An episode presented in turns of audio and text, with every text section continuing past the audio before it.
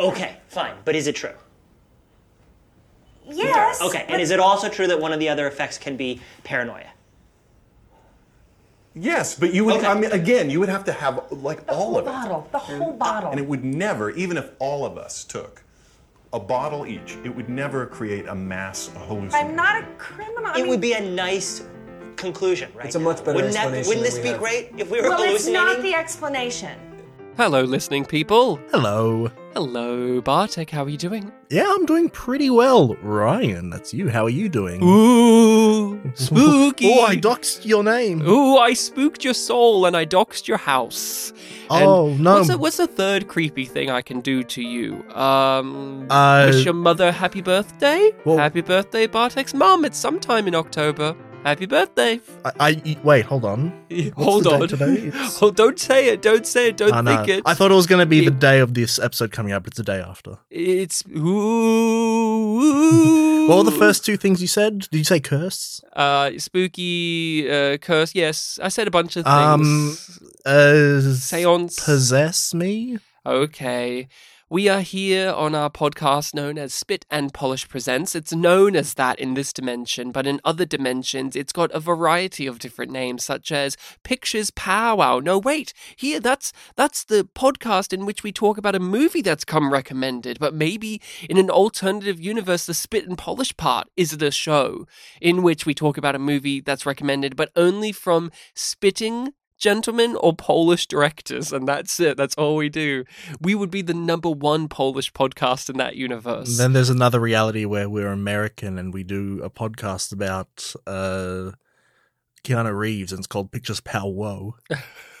that's yeah, whoa, yeah, yeah, that works. Or wow, if you're Owen Wilson. Mm. Uh, wow. Yeah, we both wake up in the morning and, you know, we get ready for the podcast. We get excited. This morning before I left, I picked up a table tennis racket and I put it down. Then I came here. Don't know why I said that. That was random. That was scary. And October is that that time of year in which we not only started the podcast all of those years ago, but it is also that that era of the of the year in which everything goes upside down and inside out and and and just oh, there's No, that was Patema and- and- inverted.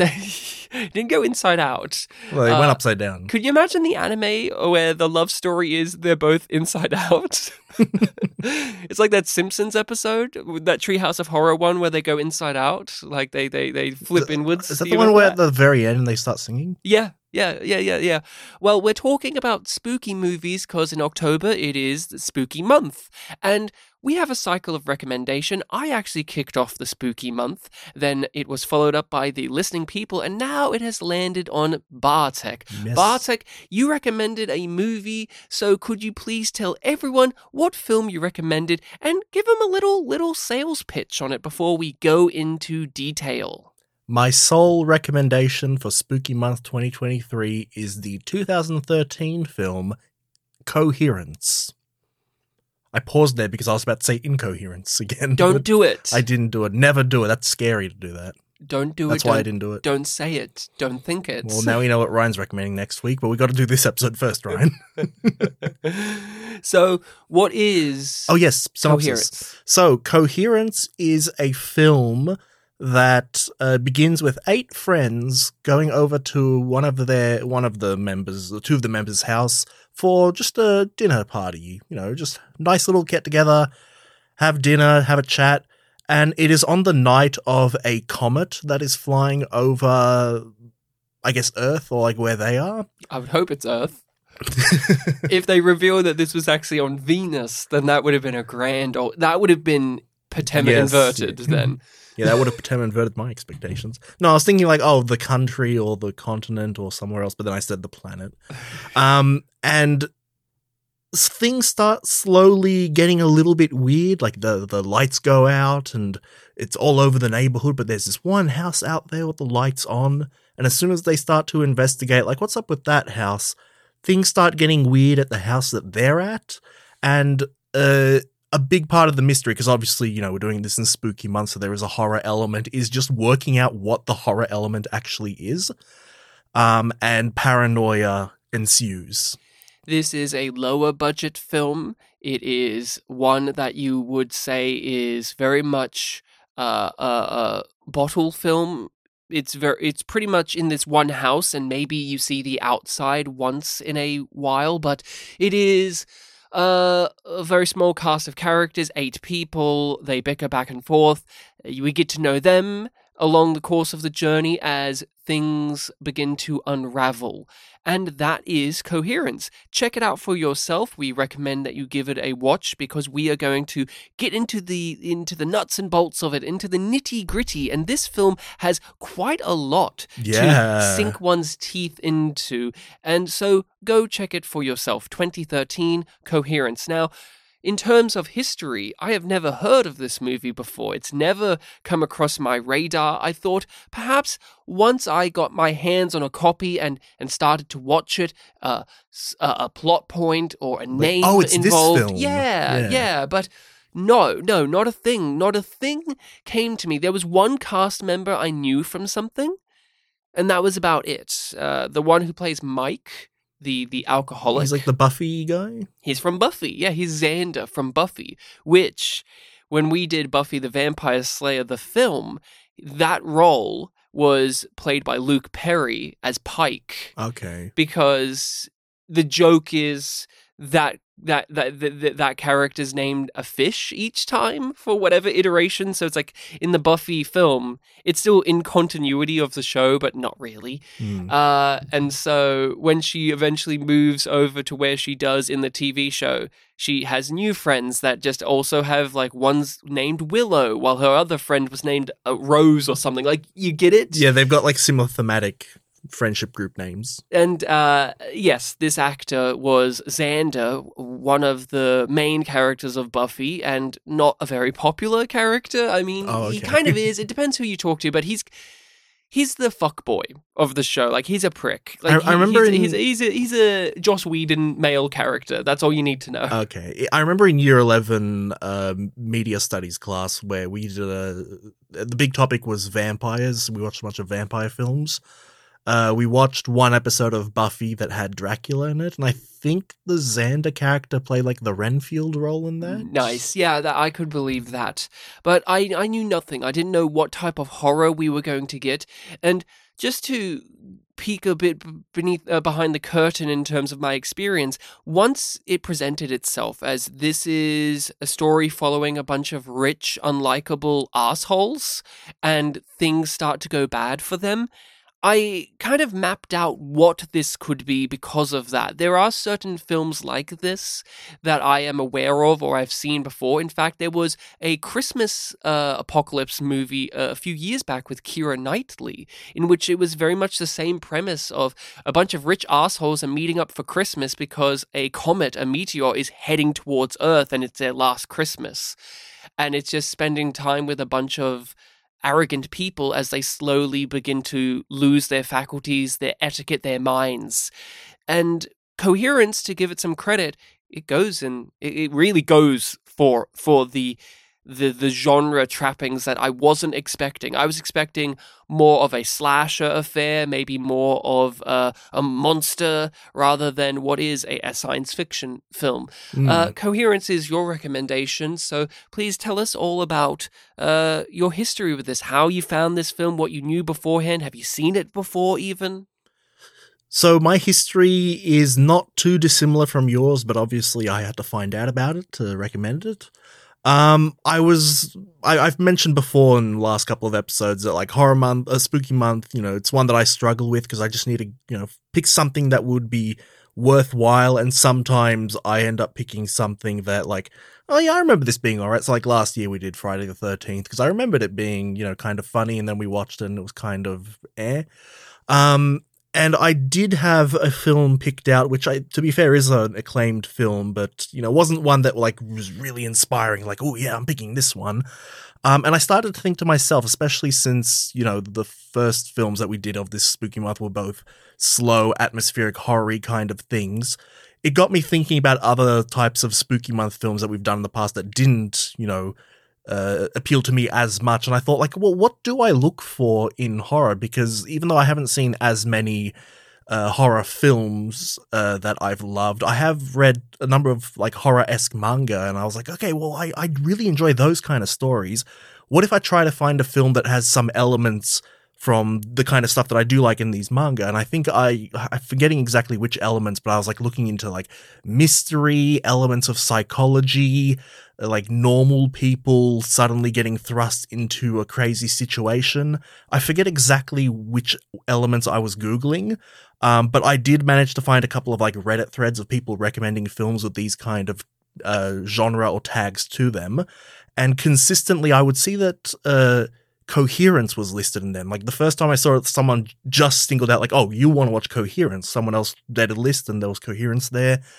Um, I looked it up. I saw like the like first sentence on Wikipedia had like you know surreal psychological horror improvised. I'm like, oh, that's intriguing. Um, and I assumed like, oh, maybe Ryan might know something about this. So when you said last week that you hadn't heard of it, I'm like, oh, so this is really like a out of the box pick. And I was even kind of concerned, like, oh, what if that was like a really, you know, niche recommendation from these people and it's not going to end up being very good. So I was a little bit hesitant, but yeah, watching it, seeing it unfold, uh, it's actually quite surprising. Like, wow, I can't believe more people don't talk about this one. I imagine because it is uh, an independent movie with a relatively small budget, a pretty small budget. I don't even think it. I think it was like cracked into triple fifty digits. American. I think. Yeah, and And like the crew was like small. five people, which is like half the cast. Yeah, and it's filmed at the director's house Yeah, over five days. because his wife was pregnant and she was wanting to give a home birth. Yeah, there's a lot of fascinating behind the scenes details that you could make into a documentary and it Oh, would yeah. be equally as compelling as as the movie itself. I could clock immediately that this was a low budget film just because of the resolution, the way that the camera was held, uh, uh, just I don't know how to say it other than that. There's just a look and a texture to lower budget films that you can just it reminded me a get. little little bit of Paranormal Activity, which is famously low budget. and uh, uh and then I realized as I was, this is the thing, a lot of the things that are in the behind the scenes I picked up on as I was watching the film. That it was there was a lot of improvisation. That there was not necessarily a focus on a main character until the time calls for it. Even though we do open up with the woman who is our main character, it really plays even-handed with a lot of the ensemble, uh, and the the the the fact that it it is hard to tell a lot of the characters apart from one another, not just because of physical look, but mentality wise, they're all just arrogant pricks. Uh, really goes into the mania that unfolds as we go along into the story of it's actually hard to tell who anyone is. There's you just throw it up in the air and say that the personhood of these characters is almost non-existent because of the spoiler alert. Again, if you haven't watched it, go ahead and watch it. The multi-reality bending adventures that they're finding themselves in, the cascading of all of these different uh, versions of the same people it, it really did lend credence to some of the niggling concerns I had in the beginning of not really understanding why that character is here and this one is here when they seem the same to me. You, I don't know if you had that concern. I, I know when I finished the film and I was thinking back on it, I was thinking like, oh yeah, it's a film about four girls and three guys at a party, and then I was like reading up and I was like, oh no no, it was four guys as well. Yes, there were. Mm-hmm. I was getting two of them mixed up. It was like the boyfriend and the actor guy. Yeah, the the Xander from Buffy. Yeah, I um I had a good time with this. I I, I like it in concept more than in execution. hmm this is one in which you could definitely see if the filmmaker or the creators behind this ever get the opportunity to you know get a bigger budget and to to strike again that this could be done uh, again there's there's some shortcomings in it just because of those budgetary constraints and I'm not going to hold the the feet of the movie against the flames for that that's just how it is sometimes but my biggest uh, issue still with the movie is I wish I could could have liked anyone. Th- that's my problem. I, I didn't Okay. I didn't like a single person. I didn't like any of them. I, I, I didn't root for any of them. It was more about, and, and this is something very prevalent in science fiction, especially in books. And I know you aren't as as uh, well versed in sci-fi like I am, but in a lot of science fiction books, uh, some of the great sci-fi writers really don't have a care in the world for the characters. They are just a function. They are just a body to have the themes and ideas and maybe words shoot through.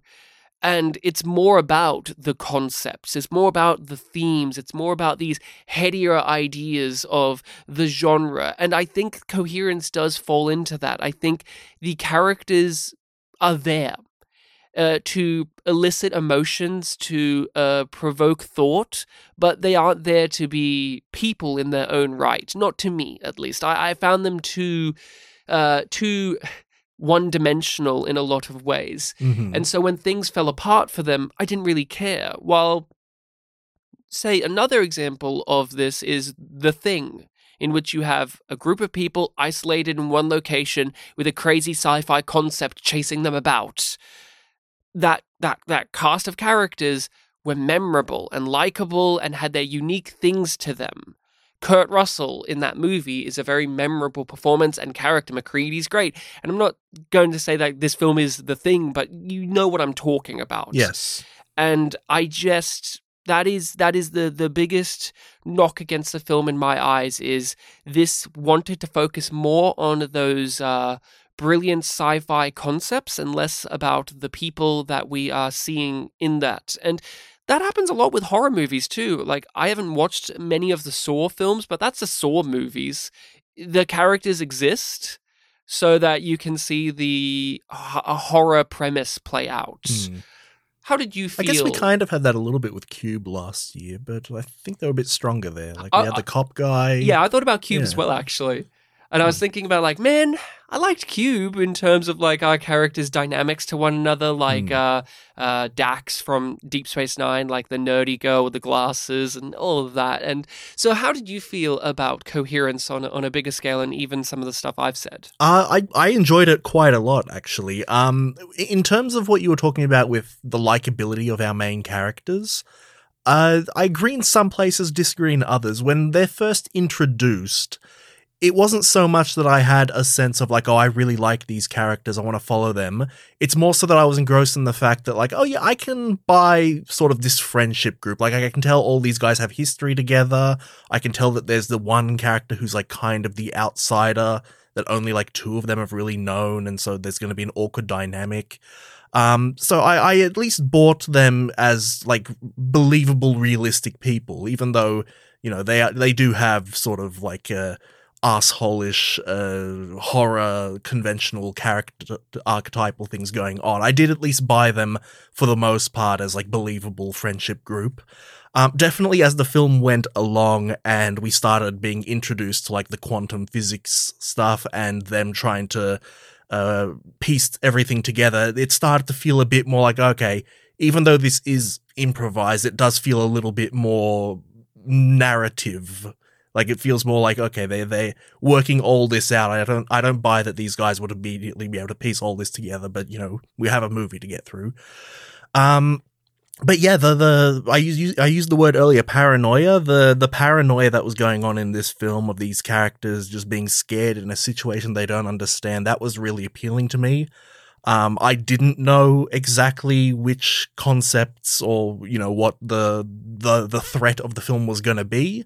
Um, so I was with them in terms of like trying to piece everything together. Um, when they discover new information and they grasp onto that, like, oh yes, so if we see the blue glow lights, that means it's us. If it's red, it means it's them. You know, I was with them on that, and then when that ended up being like a moot point because spoiler, there's infinite realities. There's a bit of despair came from that. Yeah, I was really, really on board with a lot of this film. Yeah, I didn't doubt that they were a real real friendship group. It's more about we are spending time with these people thrust into an existential quandary. Hmm. And they are rich, arrogant, nonplussed assholes. And uh, I don't there are some times where it glimpses into seeing those characters actually challenged existentially. Mike was probably the most compelling when it came to that. We got to see him unravel as it went along in the most overt sense. And of course, Em, our main character, similar for her too. But the rest of them, they, they, they, just kind of as you said, they they very much entered narrative mode, and as we say in the in the sci-fi field, they they became experts in technobabble. I don't know how they became Yeah. experts in technobabble, but boy oh boy did they! I, at least it would have been great if Mike. Whose character was he was the lead in a science fiction television show? If he was the one who had some little hints of no, but he makes it very clear that he doesn't know a single fucking thing. He's just an actor. He doesn't know what any of it means, which is a funny joke, but it, it makes it weird when uh, like other characters do. I um I I I um so some positives to go into to positives. I really like the ambience of this. The the atmosphere was very well done. It being in a real person's house made it feel genuine and authentic. And we got a good sense of geography for the house as well. Mhm. We obviously got a bit of a tour of it. We got that one woman who was all talking about the feng shui and and all of that. And ooh, this is a void of negativity and whatever she said. All of that hippy dippy nonsense Yeah, the hippie character. That with the drugs. There was a lot of setups and payoffs as well clearly with with stuff like the drugs or or the ring thing going mm, on We with had a lot main of- character. There was a lot of attention to detail we had a lot those. of yeah thematic lines even before things unraveled where it was like oh i love that show. Who are you? I was the main character. Hey you were a yoga instructor right? Like no. You sure? No i'm not a yoga instructor. It's like you know already their memories are uh, the, the fact that they're remembering things or misremembering things is already at the forefront there and it builds off of that. Um, we have that one exchange in the kitchen early on where it's like oh where'd you buy this thing? It's like i bought it here. And then that conversation happens again later on. It's like oh what's going on here? There's uh there's with the the the conversations uh about the strange events the differences of opinion and the differences of memory really hit hard because we even get a hint of things to come with our main character's phone getting bad reception and then eventually breaking and then another character's phone breaks and that becomes a sign that when they talk to him later that it's a different version of him because his phone is completely Yeah. fine and we get we also had the um recollections of like oh i've read stories about comets before and uh, and and and yeah, I remember it like this. No, I remember it like that. And and and uh, with how trippy this is, you you begin to look back and go, oh. Did they misremember that because they're from a different universe in that moment, or is it just human, just the human condition? We can't get all of the details correct, and I just I like that. That was something that's Hmm. really playful about this because I think coherence as a film is one that is demanding you to think about it and to give it a rewatch at some point. It Oh, wants you to grab this Rubik's cube and slide around all of the pieces until you get a a uh, a clearer understanding of how this all went down. And even then, there's no promise that there will be that because by design, it's supposed to be uh, hard to grasp. And they they even really great. they have an analogy partway through where it's like oh when when you're swapping the reality it is a roulette wheel there is no guarantee that it will be you know where you want to go And then we get the horror aspects of it.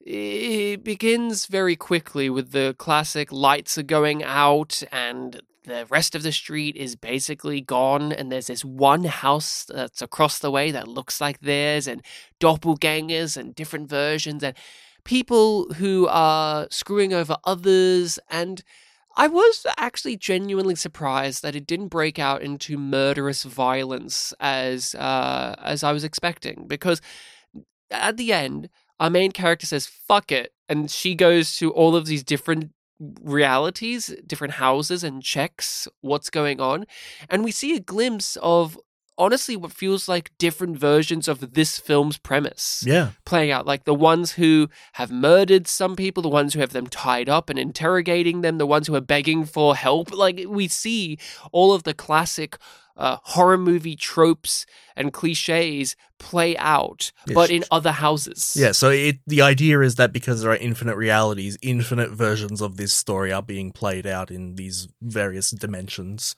Uh, did that work for you in terms of we are following a house that isn't really abiding by the horror aspects of what this story could lend itself to? A lot of it is them reacting to strange occurrences and messages rather than uh, uh, killing one another or grabbing one of them and tying them hostage and demanding answers and creepy, creepy, creepy. I did like that there was a very big focus on, you know, uh, getting back to that whole notion of like, oh, they're suddenly experts in technobabble, or suddenly they, you know, have a high degree of being able to think about their situation.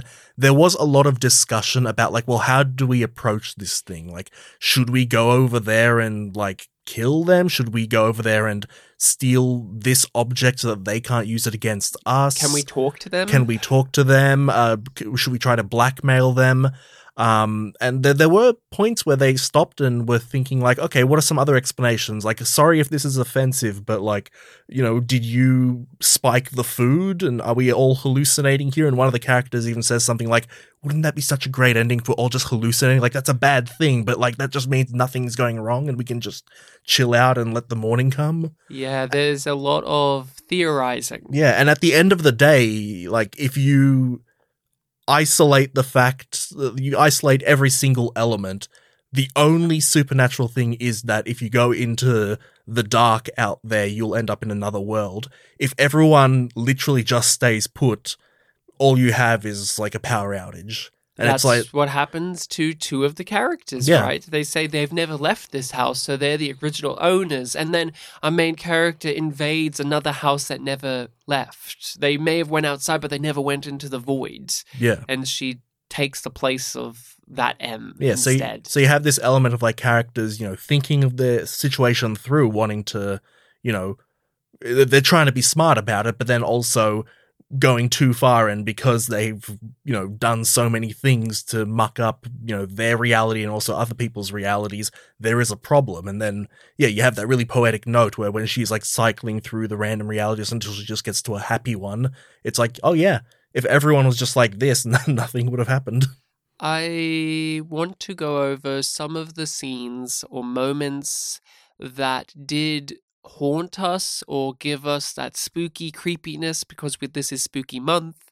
And for me, the standout moment was when Em was at her car grabbing the ring. She put on her ring and she's talking to her boyfriend. Uh, and she's talking to her partner, like, hey, this is happening. Hey, what about this ring? You remember this? And and and they both slowly realize that they're not from the same reality and Mm. they just both go eerily quiet and slowly step away from each other but they hugged just a moment before just i really liked that that, that, was, a great one that was the moment because in the other scenes I was wondering why aren't they talking to each other? Just talk to each other. I would. And the characters did that bullshit thing where they said, "I know me. I wouldn't want to talk to the other." Ver-. And I'm like, oh, all eight people are like that. Give me a well, break. well, some of the other ones were saying like, "Oh, well, uh, we shouldn't do this because I know me, and I would not react well to this thing. I would react better to doing this thing." I think it was the really tall guy said something like yeah, that. he gave the notes, which then became a recurring uh, motif for them uh, and a sign of the different realities. I like that scene where she is with the alternate version of her boyfriend because he doesn't understand this moment of infidelity that went on and and and she knew she knew there must be something i i really enjoyed that that was a great moment was there any others for you Yeah, in the was- film That was a good one, yeah. Because shortly before that, that was the moment where she's like, "Oh, uh, Beth said that she saw you with, you know, Laurie. Like something going on. This like this is not the time." And then you have that moment, and you know he doesn't know what's going on. And he's trying to ask her about things she doesn't know. And yeah, I remember that moment also worked because we still didn't have a full clear idea of like what is going on in quote the other house. You know we still think there's one there. It's like are they literally just copies of us or are they like you know malicious demons who are trying to trick us or something like that so that was a moment there where it's like oh, you know they're slowly backing away but are they going to pounce at each other in a moment There was also a play of is this uh, instead of alternate realities, is this a, a time loopy thing? Is this Hmm. this different time stuff happening? Because they do show that they have a box of red glow sticks, and it's like, oh, will they have to eventually open those? And that's how they. Uh, you're, as Yeah. it goes along, you're trying to figure out all of the different sci-fi alternatives that this could yeah be. and then there are a lot of yeah coincidences that happen early on like the note appears on their door like right as he's written his version of it um it- and yeah it's just asking all these questions and like as the film's going on you're crossing off you know no longer possible answers uh one moment that i had and this was kind of this is like right near the end um in terms of spooky moments or like just dark moments is uh, it, it's related to her leaving the house at the end. So she just had the the conversation with her boyfriend where he comments like, you know, we always think that maybe there's a dark version of ourselves out there. What if we're the dark versions? And then a bunch of chaos ensues where like, oh, blood got on this girl. She's freaking out, and they're all kind of panicking. And our main character just quietly leaving and you know you know you you know you don't quite she didn't like vocalize why she's doing it like that and you slowly start to realize like oh she's giving up Mhm. on her present situation and i found that to be really creepy like these are your friends here and you're just giving up on but most them of them aren't her friends. well s- but like it's- most of them are from different realities. She's realized, oh, this one is and this one, but like most of them, and it's like, fuck it. At this point, we've already fucked it up. I've already lost a majority of them. True, but I think that was established that like two or three of them were still the original ones because she was always with them. I think. Uh, but then also, they were in someone else's house, Yeah, and yeah. It, but again, it, it- she it's- herself has only switched to one other house, so yeah, she's already not in the original one. But still, you know, just getting away and trying to start fresh, I found that to be like kind of a, just an unsettling thing. I also to go back to the car scene. It, it also mirrors when she kills or attacks, I should say, the version of herself in the car because it is a repetition of that scene of her going to the car, getting the ring, but at this time, instead of the knock at the window being her loving boyfriend, it's herself attacking herself, and Yeah. it was just uh, a classic doppelganger creepy thing. But uh, and it's also a repeat of there was one mystery recurring throughout the film of like whenever the glass on the car would shatter mm, and like at some point it's like oh okay in this reality the the really big guy is the one that shattered it but then in this final one it was like she did it and why. And the other moment that was set up and then it paid off is Mike being really upset at the idea that there's going to be a drunk version of him out there who will come in here and and do horrible things because he knows that's him. And then that happens. That's how all of this chaos really erupts near the end is uh, a version of Mike has just walked in drunk, beats the fuck out of the other one, possibly even kills him. Like it's a really bad uh, fight that goes on, and just leaves. Just just doesn't even want to stay. He just he just walks back into the void of of different dimensions and. It, it it was a clear thing that they were going to pay off, but it was still an effective beat of the story because Mike is the one.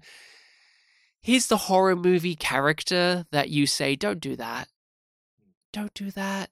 They say that to him. Don't send the letter. That's stupid. That's a bad idea. And then it comes to bite a version of him we are spending time with, because here's a here's a little thing too.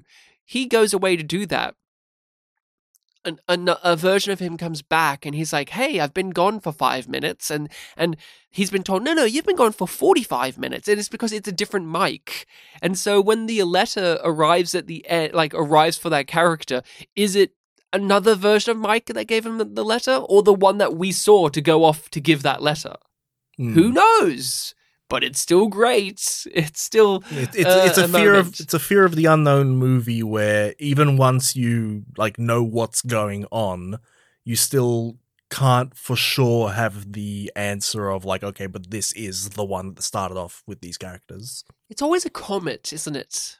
In in sci-fi, like like uh in Night of the Living Dead, right? Night of the Dead, right? right? Like um, it's a comet that goes over. I'm pretty sure that makes the dead reanimate, and The it- '60s film. yeah, I'm pretty. sh- Am I wrong? No, I'm laughing because you remember how I said earlier that I had a film that I was going to go with. Yeah, I think it was that film. Well, that's funny. Yeah, You think, but you bring it up. like, I'm, I'm, I'm, uh, it's a classic. It's they they mention historical events of of strangeness that comes with a celestial body going near the Earth, and I think, It- there, I think it's there a classic. Yeah, like there is. There, I think there is also a H.P. Lovecraft thing related to Cthulhu that had a comet. you think? I think so. Do you know so? No, You're not a H.P. Lovecraft fan. Do you even know what the P stands for? I don't know what the H stands for. Exactly. Do you know his cat's name? Yeah. We can't say it on the podcast, Well, we can but we won't if you don't want me to. if we don't want you to. Uh, I think there was an adventure game called like Shadow of the Comet that was like based on H.P. Lovecraft. I- I'm trying to think of other elements of the movie outside of getting into like the the time like the the the the multi reality weirdness weirdness stuff. Uh okay. This book that they have. Oh yeah. Oh right, the old the brother. What the fuck was that, man? like that's the thing. I want to give this movie credit for being smart because it goes out of its way to have these really intricate, elaborate, uh, multi-reality things. But the means for uh, us and the characters to get there are so 101 sloppily handled. Oh, my brother, he's this genius. Is he a scientist? No, not really. Either way, uh, there's this line I can't I don't I don't remember the line, but they said like, "Oh, there's a book in the car written by his brother. Oh, do you think it will help us out?" Well, I mean, the chances are it would. Fuck off! Like I think yeah. he well- could have written a book about birds with a, like it, Yeah. really annoys they, me. they were they were going for a thing because they established the brother early on had told the really big guy uh you know if if something strange happens when this comet's flying over make sure you call me and stay put and that's like just a really weird thing to have said you know early on in the film when it's a everything's still weird normal thing. Could you imagine if your brother did that in ex- real life? well, I don't have to because I just watched a movie where this happened to these guys and they all react like, what the fuck does that mean? Like nothing weird has happened yet. That's a really ominous, like, oh, we're suddenly in a movie kind of line to throw out.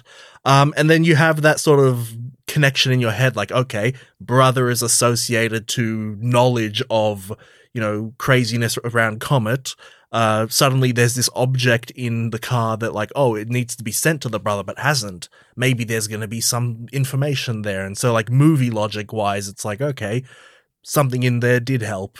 But then he reads the title. I can't remember what the title was and it just seemed it seemed like a thing of like oh yeah that's not going to help. But then he finds the notes inside.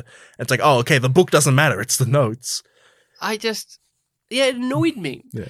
There's just certain things in this in this where it takes the easy it takes the easy road instead of the more nuanced one. With the book, it's like, oh yeah, we have the MacGuffin.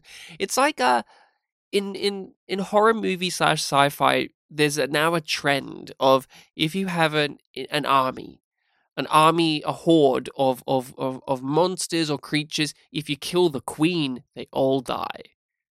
it's like ants but that's not how ants work, you know. Like, yeah that's actually but, but like you've seen it. We've we watched a couple of movies with that trope in it. It's like, oh, if you kill the big one, they all just keel over and die, and Yeah. it's like, it's a trope and and it's lazy. But I feel like this movie has like that kind of easy writing where it's like, oh, if we have the the Necronomicon, basically, it will give us all the answers to the the spooky thing. The thing is, the Necronomicon in Evil Dead is like an ancient evil book that's in this cabin, and then they can refer to it. This is just like by happenstance, my brother, who is not a scientist, by the way. Uh, he just wrote this the these notes that are awfully convenient for our predicament. And here's a crazy thing.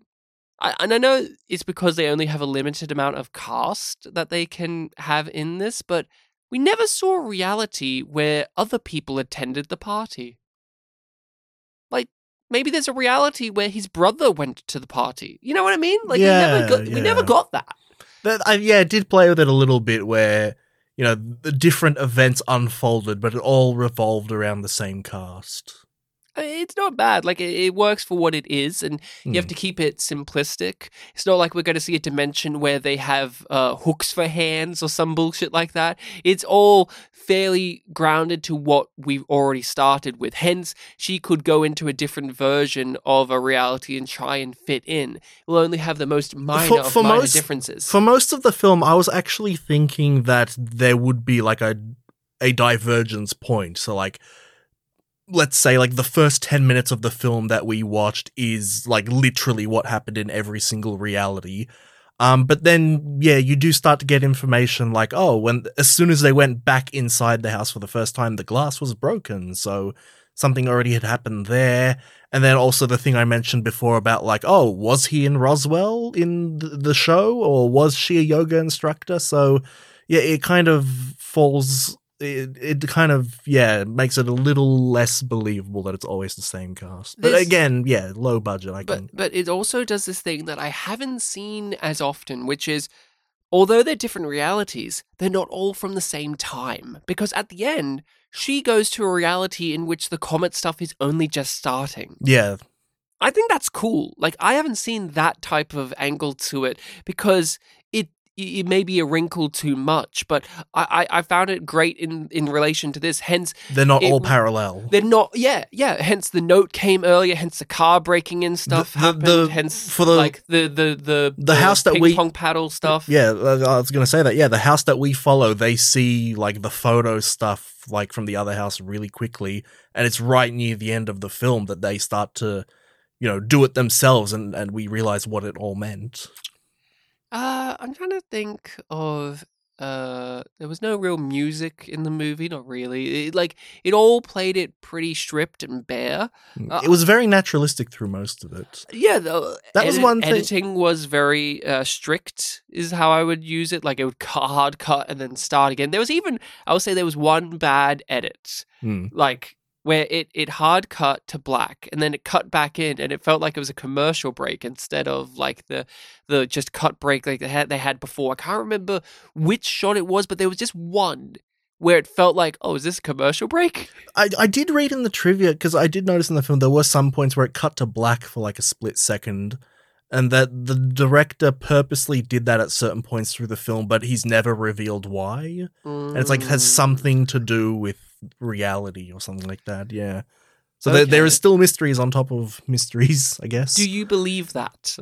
Because I, as someone who's worked on, on, on lower budget films, especially ones that have had to use improvisation, which this film did, hmm I saw those edits as, uh, this is the best we could, like, this is what we can put together with the material of the scene, rather than, uh, look, if he's genuine, if that's serious, great. I, I, I- I'll take it, but I don't believe that. I because also like I knew it must be an improvised film when the main actress flubbed a line in the first scene where she had dialogue. I'm like, hey, she flubbed that line, and they kept going. And I'm like, oh, this must be not just low budget, but they're they're just saying things randomly. Okay, and then the editing made sense from there. It's like, oh, okay, so if you're having we see this a lot actually with modern comedy films in which it's like a scene exists and Will Ferrell will improvise 50 different takes and they cobble it all together and then it will just randomly edit to some other scene. That's how I felt with this, not obviously in that comedy sense, but but in that in in another way. I And see what you're I- saying. yeah. if he's if he's serious, I- I'll take it. But I I Hmm. looked at it as like uh, this is the best way to string some of these improvised moments I guess I, into I one another. Yeah, I guess I do want to give him the benefit of the doubt because when I was reading all the trivia about how, you know, it, it took him a year to, you know, they, they say wrote the film, but basically come up with the scenario and how everything connects. I was really impressed reading all that. Like, wow, so yeah, it's all really well thought out. I, I'd love to see like those notes and like how it all came together. I remember before I left to come here, um, I was googling something about the film, and there's some website it had Barry in the title. I can't remember what it was. Uh, Mhm. did like a write up about this film and did like a chart of like the events. I'm like, oh, actually, you know what? When you just look at this chart for the first few seconds, it is overwhelming. But if you do look at it pretty slowly, like, yeah, this actually does follow the events that we saw in the film. Um, it, it I do buy that there's definitely thought put behind, it, and I would like to believe that those cuts, you know, have some sort of purpose. But if it is just an excuse, then you know, oh, you cheeky bugger. But I like the film, so even if it is an excuse, I'll I'll give it to him. What do you make of the ending? The ending. So our main character goes to a seemingly nice reality and she subdues a version of herself. She she drugs her with these psychedelic uh you know, one with uh, drugs with ketamine, all of this crazy stuff, puts her in the boot of a car, and then oh wouldn't you know it, she somehow got out. And I have to murder her now, and there's this whole uh, thing about the rings. There are two rings on the ground, and then Hmm. she passes out. For some reason, our main character just keels over. I, it, does indicate in the other, like the reality she left, that the divergences take a physical toll on people who aren't from there. Because, like, one of the characters is bleeding from the nose oh, profusely. oh They're getting yeah, yeah. headaches. Like they even debate will this be a case of our reality will crush all of the other ones once the comet happens? Hmm. or will it be that we all go back to our separate things? And if so are we trapped here? And like what does that mean? And at the end she keels over and then she wakes up and everyone's fine. There's no reference to a dead body in the bathtub there's none of that Someone just to- left the bathroom and they're completely cool. yeah, they just had a shower. Hey, how are you doing? Um, then she goes out and hey, it's the boyfriend. Hey, we, we found your ring in the bathroom. Here it is. Oh, I'm getting a phone call. It's from you. That's crazy. And then gives her this death stare. What do you make of all of that? on paper, I like the fact that she tried to replace herself in a happy reality. Mm-hmm. Um, because it again, it is a dark ending and it is an ending. Um, and it also thematically ties in with a conversation at the beginning of the film where you know she was a dancer and. Uh, but then the Russian dancer came in and took her place, and then Became her. and then someone else became the understudy and then the russian dancer left and the understudy had that place and they took your life so at the end she's doing a thing where she takes another version of herself's life um and you know she she has all the information so she has the advantage there um, and I like the fact that also that it doesn't work out in the end. You know, it's another little dark twist, like, oh, you did not get your happy ending. It's a horror, it's a horror trope. I like that on paper, but the fact that the other version of her, the victim version, just isn't getting killed and is getting away, it felt like a bit much. Like, finish her off well, or have her not be able to get away. I thought she assumed that she did kill her by like fucking up with a lot of drugs and putting her in the boot of the car. Here's here's where things get a little bit iffy. I have one never been on hallucinogenic drugs before, but I, I can imagine that it, it does fuck with you, as they say in the film. Yes. Uh, Two, I have never been thrown into the boot of my car, so I don't know how it is to escape from the boot from the inside. Yeah, that's a good point. Yeah. And if I was fucked up on drugs, I think I would have a more difficult time. And if I was fucked up and nearly strangled to death, I would think I would have a more difficult time. But she seemed to manage it just fine. That's what I mean. Like the fact that she isn't getting killed off is one thing, but also getting away. and then she gets beaten to death with the, the, the thing from the toilet. She gets uh, Superman in Batman v Superman, yeah, where, where. Batman grabs that piece of the toilet and beats Superman in the face with it. Um, I wonder if the main character at the end, like when she wakes up, is she in a different reality from that reality? I don't know because I'm trying to make sense of like no one's talking about the dead body in the bathroom. And if there's another version phoning up her boyfriend, like what? Like I, I don't know. I don't know what to make of It it. gets- I've only it ever gets- seen it this one time, so maybe there's clues and hints that I'm not seeing, but like I'm just trying to piece it together. Honestly, Ryan, I'd probably be on your side a little bit more if you didn't bring up the fact that, like, you know, they people that switch realities pass out because that kind of makes you think, like, oh yeah, she passed out there. But yeah, again, it's just the whole convenience of like that body somehow being able to move around, and also the very simple fact of like, you know, what would be a good way to get rid of the body? Mhm. Throw them in the dark. Yeah, but she didn't have that luxury. She didn't, no, but- she she had to pretend to be this version of her, not get lost in the dark and Hmm. lose herself into another reality, and also pretend like not get caught by her seven seven friends. That's true, but also sh- she does have the advantage of the information. So, like, even if you know she just thrown the other version of her in the dark, and they came, like, "Hey, what are you doing?" It's like, come up with any excuse. They don't know about the supernatural stuff. Yeah, but I think that would be too crazy. I think you're thinking a little bit too much from like a, a like a movie reality, I guess rather so. than reality reality. I think her never having killed a person, thinking that she did, and just going, uh, uh, I'll throw in the boot of my car. It'll be fine. Uh, That's my car. I get that. What I'm more struggling with, you're struggling with the body moving, like coming, like her waking up and breaking and breaking free, and then her having to be killed, like like the version that was attacked, Yeah. waking up. That's that's a struggle in itself. But I'm more struggling with what the ending means. Like this, there's there's a version of her phoning up the boyfriend. Is it the version that just had her skull caved in by a toilet thing? That, that's how I took it. Yeah. I don't take it that way because like they would know that because she was in that bathroom. Well, she got away, and then she called. To where? Well, that that's what I'm struggling with. I don't believe that. I just it's I don't so believe it either. But what other explanation is there? My explanation is I wonder if she's woken up in a different reality at the end from the one that she was just in. She, I don't know. I don't know. But the guy, But the, the- boyfriend, gives her this fucking evil But look. did, didn't the comet destroy itself before she passed out? I don't remember. Like, uh, maybe, I think so. but but here's another thing. If you're the boyfriend, if you're that guy, let's let's play this game. Okay. If you're that guy and you get a phone call from your girlfriend and you're literally talking to her in person, and then you get a phone call, my my immediate reaction is going to be like, hey, "It's you." Well, no, I think that's okay Yeah. because I can do that. I, I've had that before. No, But- fair enough. What I'm saying is, would you believe the voice on the phone or the woman standing in front of you? Because the whatever she said on the phone, it was like two seconds long, and it convinced him. He Hmm. gave this look to this woman standing in front of him, like you're, Eve. Like how? That's how? that's actually a good point too. Yeah. If I'm okay, I'm talking to you right now. If you got a phone call from me, and but I'm sitting in the room right now, you see that I'm not phoning you. You get a phone call from me on the phone and say, "Hey, that Ryan you're talking to, that's not me." Hmm. Would you believe the guy on the phone? I think I'd start like getting closer to you. It's like, oh yeah, Ryan, I just need to talk to you a little closer and like just start to look for Come inconsistencies. I'm like Ryan, I believe you. Would you give this evil sure." look to the one you're talking to, or would you be like, "Oh, God, fuck off," like it's a spam, Okay. like it's a scam, will, at the very least, I wouldn't give you an evil look. I'd be playing it cool, like, hmm, what's going on here?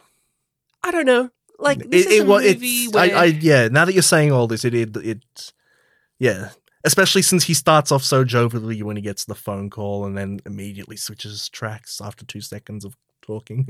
would you recommend Coherence to people? I would. I really enjoyed this film. Uh, being lost in the mystery is something that I always really enjoy. In this film, I had a good time being lost in it.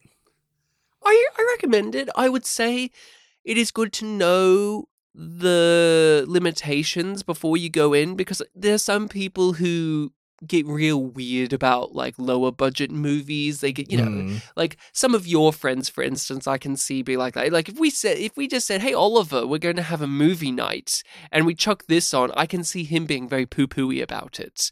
He was when we did a low budget horror movie for the for the mystery box, so I think I can believe that. Didn't we like Murder Party? Yeah, we liked it. He didn't. He liked it. He, he was more dumbfounded that we liked it as much as we did because we kept saying it's a movie for a start. Oh right, right. And he's like, yeah, it was all right. so in the reality I'm from, he loved it. in your reality.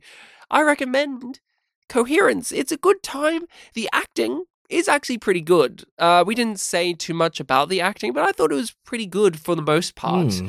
You could tell that they're improvising, which I don't know, It kind of does lessen it a little bit. A feature length film that has improvisation can go a lot worse than this. Oh yeah. Know, professional improvisers fuck it up more than these guys. there was a trivia point about how a cast member is not an improviser, and they were terrified of having to do that. There was so, an, there was another trivia point. It was like when some of them were coming back to the house, they had like a standoff at the door for like forty five minutes, and the director had to step in. It's like, guys, just let them in, and let the story progress because this is taking too long. That's cute. Now, it's my recommendation for the next film. well, we already know what it is. Well, it, you don't actually. It is if you say it, you don't think it. Ryan, what, what, what? I have a question for you. What's your recommendation for the next episode of Pictures Powwow? it's uh Bye Bye Man. No, no, no. In all seriousness, it's not Bye Bye Man. That's for next year. Uh, Bye Bye. Did you know the director of that film died? Um, Bye Bye Man. So there you go. A couple years ago, I want to say. But uh, she also directed a Snoop Dogg horror film, so maybe we'll do that one on the podcast. A film with Snoop Dogg that's a horror movie. Uh, but my recommendation is actually kind of hilarious because we have mentioned this person without actually saying it out loud, which is I want to do a George Romero movie next time on the podcast. Mm-hmm. And this is not one of his zombie movies. Thankfully, I mean, if you recommended, uh, you know, uh, his zombie affair, I would have been sweating, going, "Oh boy!" In fact, if you know, if you recommended a Romero, I was like, "Oh no, he's sideswiped me because I have a Romero to recommend." It's a good thing year. I looked up coherence then. And this is also a, a small budget film, as often was the case with Romero's works. I'm going to go with his film called Martin, which is his uh, eh, which is his take on a vampire story. Okay. Uh, for our convenience, this has been this has been uploaded in pretty good resolution on YouTube. As is often the case with Romero movies, they fall into weird copyright zones, and so Yeah, I think I bought my copy of Night of the Living Dead in a store at Oakleigh Central that was selling like public domain stuff. And that's, I think, why it was there. Night of the Living Dead you can watch in its entirety on Wikipedia. It's just included in this Wikipedia article. Oh, is it like, Mhm. oh, a, a clip from the film, the whole film? Yeah, Oh, because it's that's public, fun. like it's in the public domain. Wow. I'm pretty sure. you should put a It's a uh, Wonderful Life on there. I also got that from that store. There you go. But we will be talking about Martin, uh, which is an I can't remember what year it is. I want to say late seventies. It has a seventies aesthetic nonetheless. But Martin is the film of discussion, and so make sure to check it out. As I said, it's it's available on YouTube. But if you have other means to watch it, go ahead and do so. Uh, there's obviously physical media as well as digital uh, releases as well. Uh, but but that's that's up to you. Okay. So in the meantime, you can check us out on our social media pages. We are under there under Spit and Polish Presents. We have been on we are on all of the platforms for podcasting including even YouTube we get some lovely YouTube comments every now and then so if Mhm. you're not following us on a podcasting platform what should they do Bartek what should they do about that if they're not Start. what was that Start. I'm not playing a game right now, Bartek. What should they do? Insert coin. ah, that's it. You should insert your coins. Game into- over. Game over, man. Game Uh, over. You should start following us on all of those things, such as the YouTube, the formerly Twitter, Facebook, uh, and you can even send us a direct email at spitandpolished at gmail.com in case you want to say words to us privately. And if you're one of those freaks who uses Google Podcasts, well, you better enjoy it while it lasts because I got a very upsetting email saying that Google Podcast is going to be retired by the end of Oh, the year. Really? It's going to be folded into YouTube Music because YouTube is trying to get podcasts to happen. So on YouTube creator pages, there's actually an option to create them for podcasts. okay. Uh, but since they don't have their own separate podcast like feed or channel, they just put it into the music, like YouTube music. Because you know, Bartek, when I'm when I want to hear my favorite song, I really want an hour long podcast to come up in the shuffle. Fucking brilliant. You know, literally just last night, I was rewatching a video from Folding Ideas, the one about VidMe. Oh yeah, yeah, yeah. And he talked about how on YouTube, like people do want to like organize their series into like you know shows or like Mhm. mo- more complicated than playlists, like having actual full on features like that. So this sounds like oh, okay, we're going in that direction, but also it seems like YouTube kind of yeah, annoyingly and also kind of fucks it up every time. of So course. uh coming soon maybe spit and polish to YouTube music maybe I think we're already on there, buddy. Oh, I think we already got podcasts happening. and you can also find us on YouTube music Who knows? But Google Podcasts, RIP, at some point, that's the spooky part of this episode, was Google Podcasts dying. You know you can google us on YouTube on you can google us on Google and watch us or listen to us on somewhere else like YouTube.